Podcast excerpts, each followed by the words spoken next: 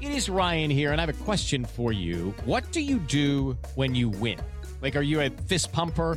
A woohooer, a hand clapper, a high fiver. I kind of like the high five, but if you want to hone in on those winning moves, check out Chumba Casino. At ChumbaCasino.com, choose from hundreds of social casino style games for your chance to redeem serious cash prizes. There are new game releases weekly, plus free daily bonuses. So don't wait. Start having the most fun ever at ChumbaCasino.com. No purchase necessary. VGW. Void were prohibited by law. See terms and conditions. 18 plus.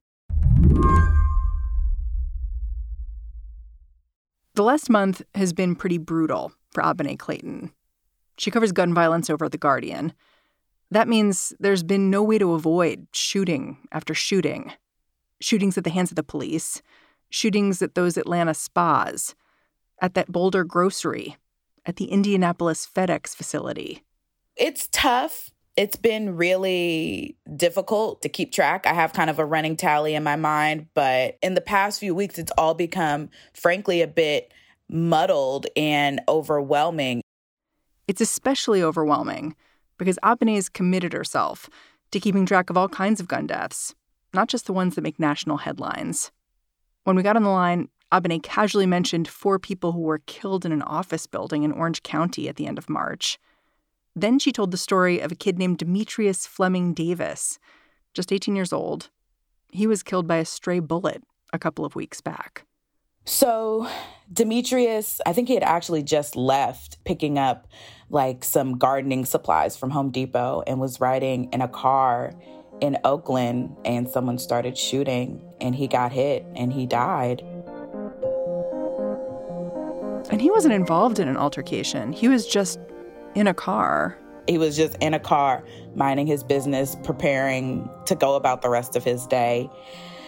And someone took his life, and they may, that person may not even know it happened. But yeah, he was riding in a car and got killed. And I've seen a lot of community sadness and outrage over that one. And he was number, I think maybe 40, between 40th and 43rd, excuse me, homicide in Oakland this year. That seems high. It is high. Girl, is it? Sorry. Uh, it is high. It's terribly high, and it's been high. Demetrius sticks with Abene for a lot of reasons. He reminds her of friends she grew up with. But there's something else, too.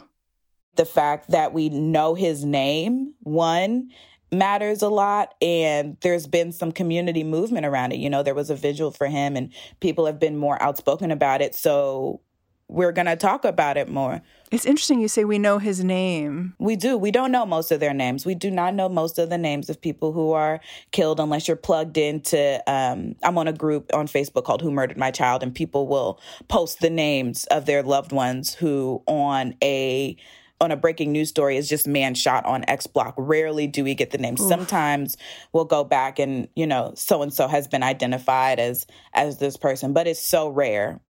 By now, you can probably recite a list of names of gun violence victims. You read stories in the paper about their families and their funerals.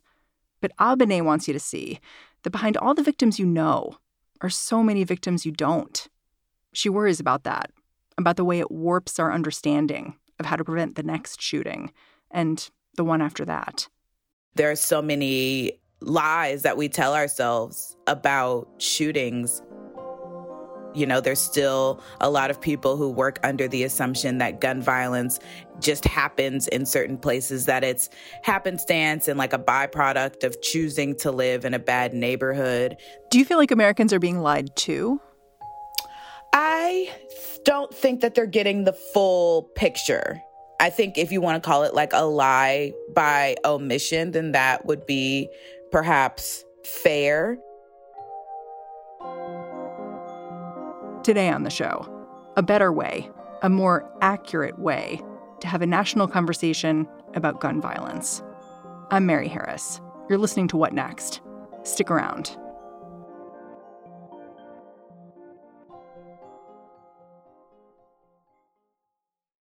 This episode is brought to you by Discover. When it comes to your finances, Discover wants you to know they are the credit card that is always there for you. With 24 7 US based live customer service, everyone has the option to talk to a real person anytime, day or night. Yep, that means no more waiting for quote normal business hours just to get a hold of someone. We are talking real service from real people whenever you need it. Get the customer service you deserve with Discover. Limitations apply. See terms at discover.com/slash credit card. Abene says you can start to understand the full context of gun violence in the U.S. by just looking at the numbers. And when you do that, it's clear that the vast majority of gun deaths are going unreported on a national level. 2020 was a deadlier year for gun violence than 2019. But the reason many people felt like it was a kind of cooling off period was that the shootings that did happen were the kind that don't get a lot of attention, the result of what Abene refers to as community violence. These are the kinds of shootings that get covered by local news and no one else. Abene is intimately familiar with how this form of gun violence takes shape. She saw it growing up in Richmond, California. In my backyard, I pretty literally in my backyard is an apartment complex called the Manor, and the Manor would sometimes have beef with another apartment complex that was less than three minutes away called the Crescents. And, you know, those are kind of small beefs. And then there were ones that kind of expanded to a multi block radius, you know, the, the South Side versus the versus North Richmond. That was such a big beef. And then Central Richmond. And in there, there could even be individual blocks. Like, you know, it's, it's all so insular and can feel so random. But yeah, it'll be like, you know, across the street is a neighborhood called the 30s or the 40s. You don't go over there if you live on in like Easter Hill or something like that. Like, and I think that most, if not all neighborhoods kind of have a similar type of way it's divvied up in that way. But yeah, I started becoming aware of that stuff. I mean, I don't I couldn't have been I couldn't have been younger than 12, but probably was around 10 or 11 was like, oh, what block do I live on? Oh, I'm P Row. Okay, so that's when I'm gonna start. Th-. You know what I'm saying? It's just like little stuff like that that you think is just like childish things, but like around 13 to 16, and people start getting real. shot. Over, yeah, people start getting shot. Like, like you, you wrote an op ed and, and you pointed out that 2020 had more gun deaths than 2019, like 4,000 more of them. Mm-hmm. But there wasn't a major news cycle about, you know, a mass shooting because a lot of these shootings were at the community level, local, and mm-hmm. probably, like you're saying, reported in this anonymous way where it's impossible to say someone's name if you don't know their name. Exactly. Exactly. Rarely do we get enough information to do anything meaningful. You know, it's hard and it takes, well, I keep reiterating that's why it takes being plugged in with folks. You know, I'm grateful to now have people will send me names and, and phone numbers and sometimes send them without me having to ask because they know I do, um, you know, good and responsible work. But is it a trust issue?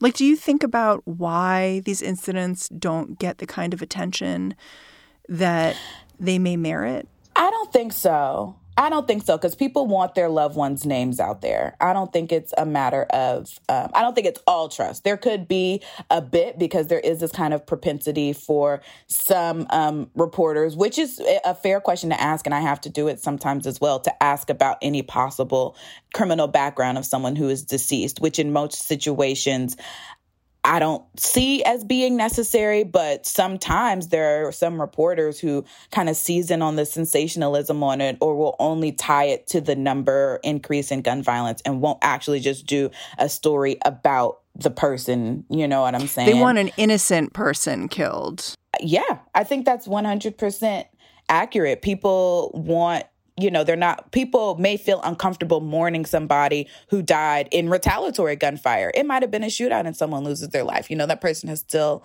lost their life and they can be written about. And you can write about the complications that come with their death. You can ask those questions, you know what I'm saying? But it's how you go about it.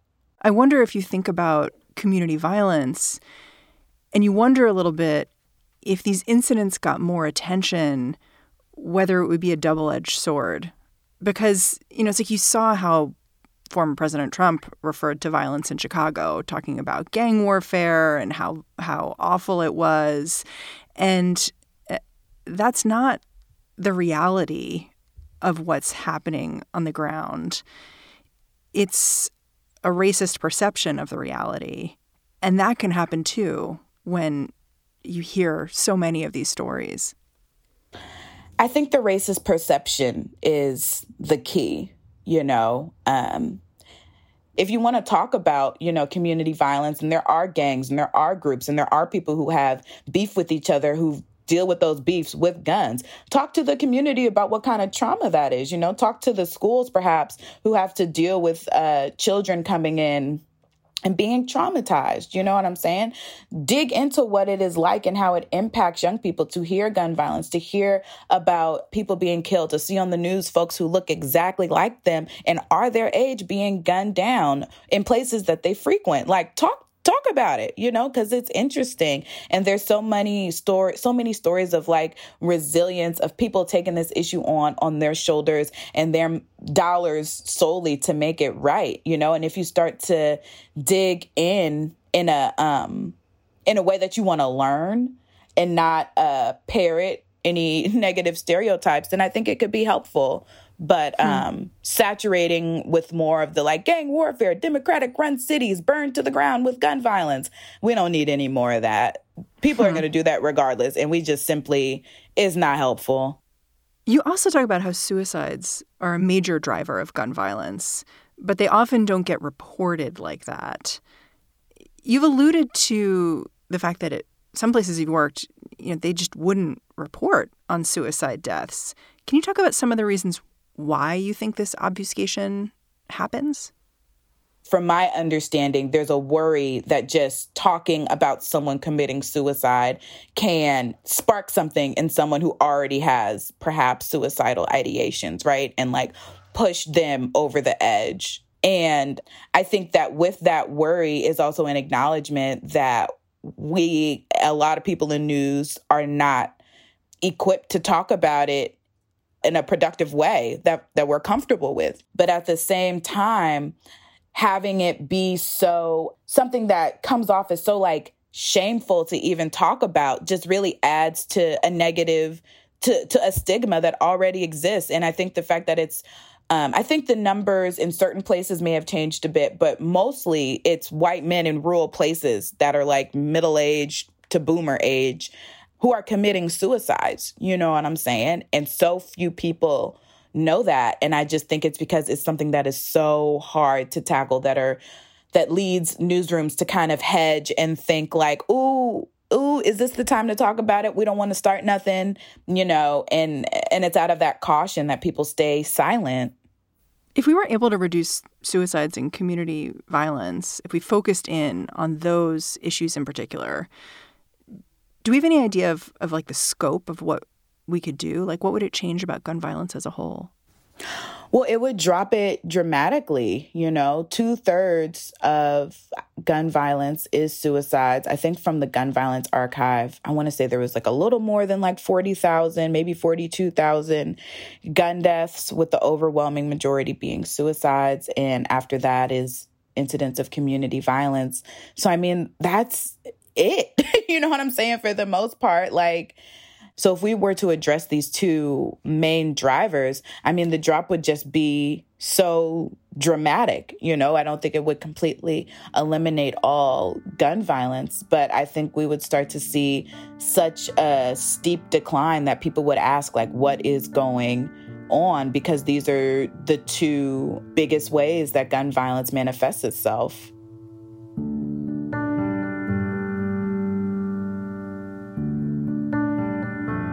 We'll be right back.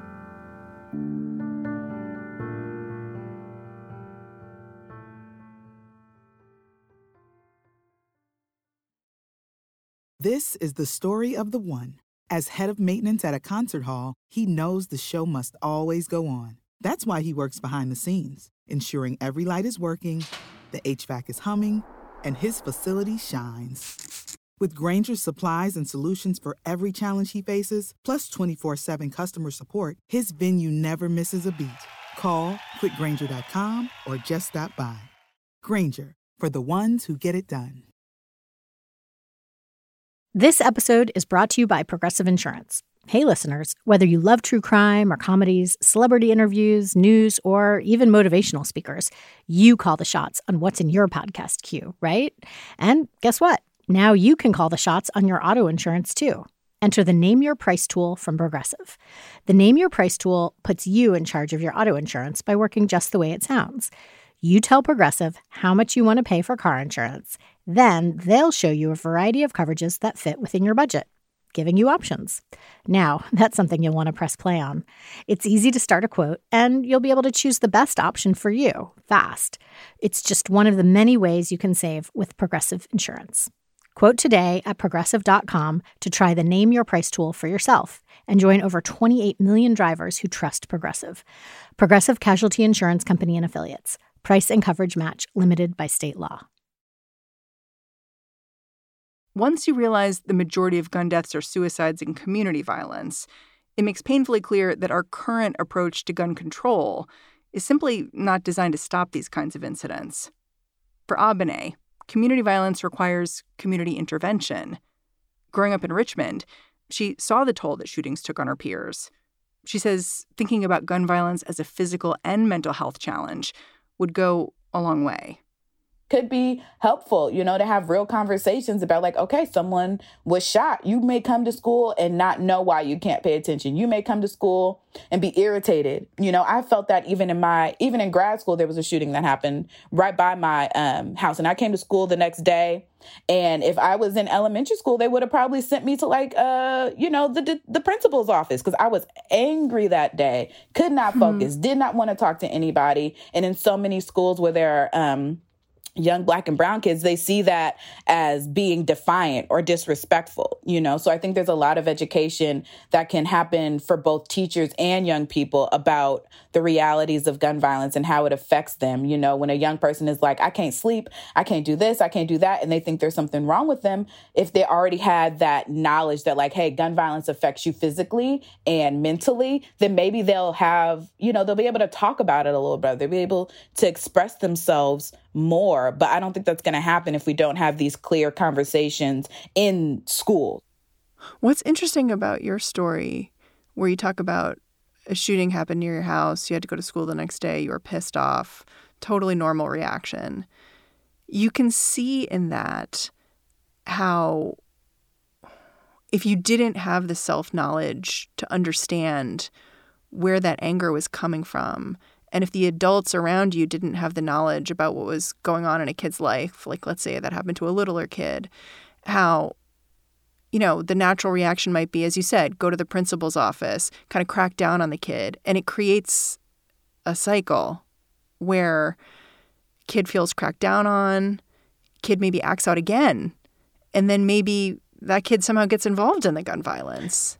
That's exactly how it happens. You know, you come to school, um, you got your hood on, you're mad, you don't want to talk, you don't want to do your work because you're stressed. You know, that's a stress response. You're sad, you're angry, you're confused. And that is how a lot of young people have their first kind of brushes with police. You know, sometimes they'll be like, ah, we got to keep an eye on this kid. Maybe we need to talk to juvenile probation about them. And then that just pushes them more and more into the margins. It makes it easier for those influences that are in the streets to, to kind of grab them, you know, because they've been pushed out. It sounds like you know this intimately. Well, I do. I saw it start to happen as soon as I was maybe like 12 in middle school, you know. That's when it starts to happen. I saw it happen to kids that were my age, my peers, you know. They start to get arrested because they come to school and who knows what happened to that child before they got up there. And now all of a sudden they're getting like referrals and kicked out and then they get arrested and then they get sent to a continuation school and it just goes downhill from there. I see it happen all the time and it continues to happen. A lot of Abene's reporting focuses on organizations that want to break this cycle, actually getting kids the resources they need from people they trust. Let's talk a little bit about what violence interrupters are. You reported on one anti gun violence program in particular that seems to be working well in Stockton, California. Yeah. Can you tell me what you saw there?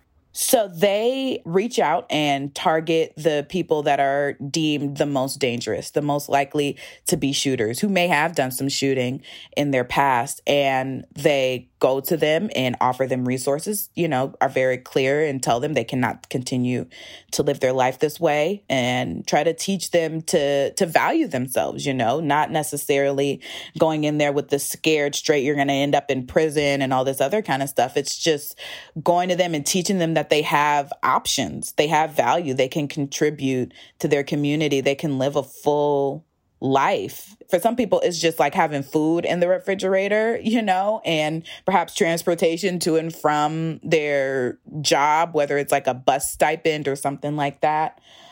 And they target the very small population in a city that's responsible for the most violence. Yeah, it sounds like they're just taking care of people. Yeah. In a lot of ways. yeah. And you reported that you know, once this group really got going, Stockton saw a 20% drop in gun homicides. And the city calculated that they saved $42 million from not having to respond to reports about gunshots and, and people harming each other. Yeah. And they did that on a 900,000 on $900,000, you know. Hmm. Saving an emergency costs and, and hospital stays and all that kind of stuff. Absolutely. What's interesting is that when I read about this program, I thought this sounded really familiar. Like, I think a lot of people may have heard of the violence interrupters in Chicago. Yeah. But it seems like these programs have been going on for a really long time. And I can't tell how effective they've been because, for instance, I look at Chicago and the gun violence has gone up. And so I'm just, I'm, I guess I'm not sure what to make of it. And I'm wondering what you'd say. I would say that um, the pandemic created some incredibly difficult circumstances for folks.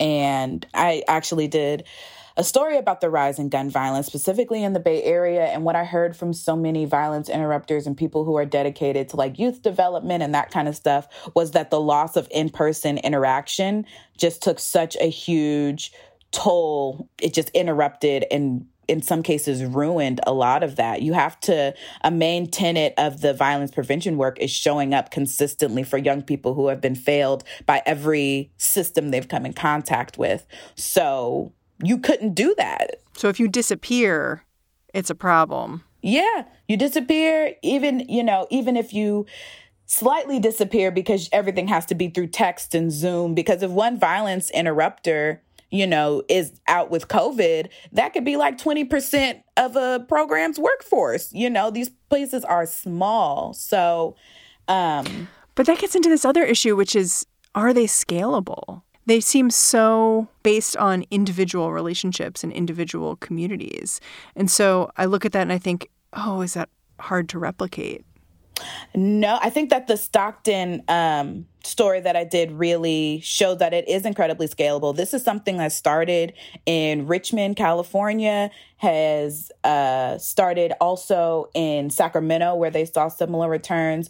The Stockton one is showing a lot of promise. They're opening another branch in a city called Woodland that's very small, but is dealing with a lot of issues of gun violence in a very small pocket of the community. So if it's funded correctly and if people have the right training, it can be replicated. Every city can have one that operates outside of law enforcement that may not even be housed within a municipality, but exists and is sustainably funded. It's so possible. And I, and that's something that I would love to see. And I think we have a growing body of evidence that proves you get the people who were the problem at one point, and once they transform, put them right back into the community so they can see their younger selves and the young folks they work with and give them what they needed when they were kids. It's it's it's so possible. You know, I noticed that President Biden he's proposed investing in these kinds of solutions. $5 billion in his infrastructure package is earmarked for programs like this. You've mentioned how funding has been a challenge for these groups. So does this are you hopeful? Um I You know, I think I am. It's really easy to become cynical in this job because I've seen so many like nonprofits and X amount of grant money is supposed to go towards this, and then the majority goes toward like administrative costs. And it's like there's so much red tape for these small groups that no one actually gets much of the money in a meaningful way. But I will say, when it comes to what's happening with um, the Biden Harris administration, for me, it's been un- it's unprecedented for me to even see a president talk about the fact that the burden of gun violence in communities of color is something that needs to be addressed at the federal level. So I think that even starting that conversation has made, you know, people even want to talk to me about it. You know, I've been talking about this for the past couple years, and now that it's kind of being discussed on this uh, national and federal scale, people are interested. They want to know what's going on, and I think that presents a really excellent opportunity just to do some of the like myth busting and debunking that I try to do in in my work. And I think that the $5 billion, if it is passed, would be incredible.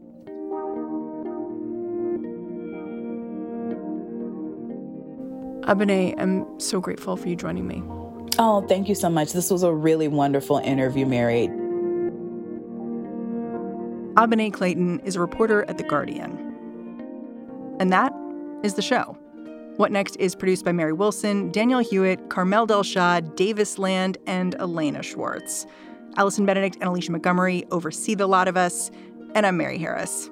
Thanks for listening. I'll talk to you tomorrow.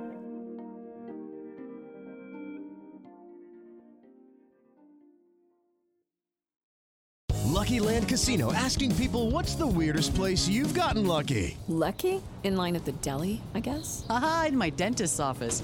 More than once, actually. Do I have to say? Yes, you do. In the car before my kids' PTA meeting. Really? Yes. Excuse me, what's the weirdest place you've gotten lucky? I never win and tell. Well, there you have it. You can get lucky anywhere playing at LuckyLandSlots.com. Play for free right now. Are you feeling lucky? No purchase necessary. Void where prohibited by law. 18 plus. Terms and conditions apply. See website for details.